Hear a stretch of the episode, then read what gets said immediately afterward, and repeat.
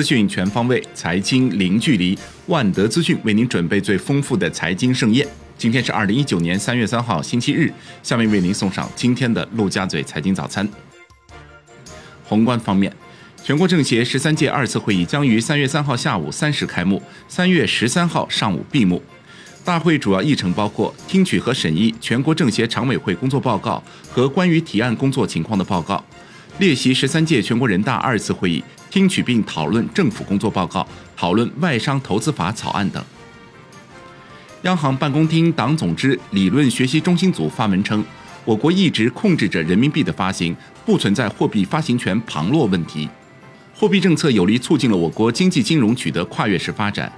认为以购买美元发行人民币基础货币是目前经济金融陷入困境主因的说法是没有事实依据的。国务院关税税则委员会有关负责人发表讲话称，注意到美国贸易代表办公室宣布，对二零一八年九月起加征关税的自华进口商品不提高加征关税税率，继续保持百分之十，直至另行通知。就此，国务院关税税则委员会有关负责人表示，欢迎美方采取的上述措施。统计局日前发布《二零一八年国民经济和社会发展统计公报》显示，二零一八年末，我国零到十五岁人数为二点四八六亿人，占总人口比重为十七点八；而六十周岁及以上人口占总人口比重为十七点九，六十周岁及以上人口首次超过了零到十五岁的人口。股市见底回升之后，经济见底了吗？中泰宏观认为，经济见底不容易，基建投资仍将是今年逆周期调节的重要抓手，尤其是新型基建领域的投资会提速。国内股市方面，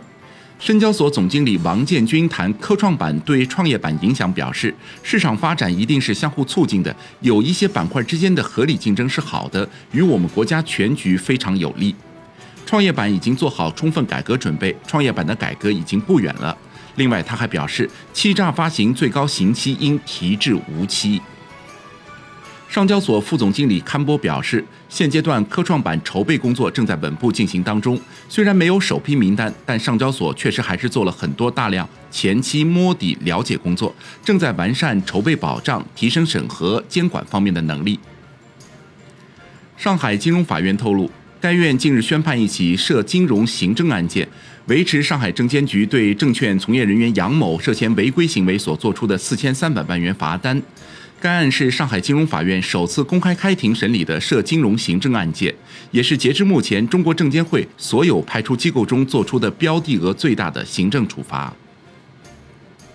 科创板规则落地，目前券商投行正抓紧推进正式申报前准备工作。有机构预计月内会有企业申报，六个月内将有首批企业上市。此外，首批科创板企业保荐工作或向头部券商集中，而部分原本拟在主板上市备案辅导的企业将转投科创板。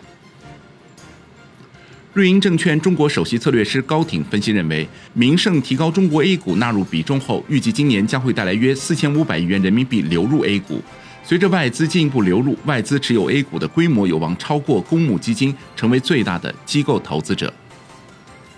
社保基金和 QF 最新持仓动向曝光，截止到三月一日已现身十六家公司，除百川能源，还有汤臣倍健等五家公司获新进，恒瑞医药、蓝晓科技则被加仓。其中养鸡股尤其受到青睐，民和股份甚至或两者同时新进。金融方面，中国财政科学研究院院长刘尚希表示，增值税改革主要是在税率方面进行，今年减税降费规模肯定比去年大，应该正确评价影子银行，而不是一棍子打死或者简单取缔。监管部门后来也进行了一些调整。楼市方面。二十一世纪经济报道称，房地产税法目前已在起草和完善方案的过程中，但是由于其改革涉面广，各方争议多，立法进程需要稳步推进。多位受访人士均指出，从税率角度看，初期针对个人征收的房地产税税率会采取超额累进的形式，但整体税率水平不会太高。产业方面。工信部表示，二零一八年水泥化解过剩产能取得初步成效，水泥熟料产能减少五千四百万吨。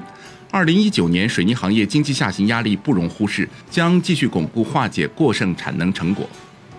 全国政协新闻发言人郭卫民表示，已把十几种临床急需、疗效好的抗癌药纳入了医保范围，这些抗癌药的平均降价都达到了百分之五十六点七。电影《流浪地球》官方微博发文称，累计票房破四十五亿。商品方面。全国政协委员、证监会原副主席江阳表示，目前期货市场法律建设还不够健全，这也是外资投资者担心投资的很重要原因。今年继续建议加快期货法出台。据外媒报道，俄罗斯二月扩大原油减产幅度，以遵守与欧佩克达成的合作减产协议。债券方面，票据融资环比降六成，套利现象有所收敛。上海票交所数据显示，二月票据市场活跃度明显下降。票据承兑和贴现额分别为一点零四亿元和零点七三亿元，仅约为一月份发生额的四成，季节性波动特征较为明显。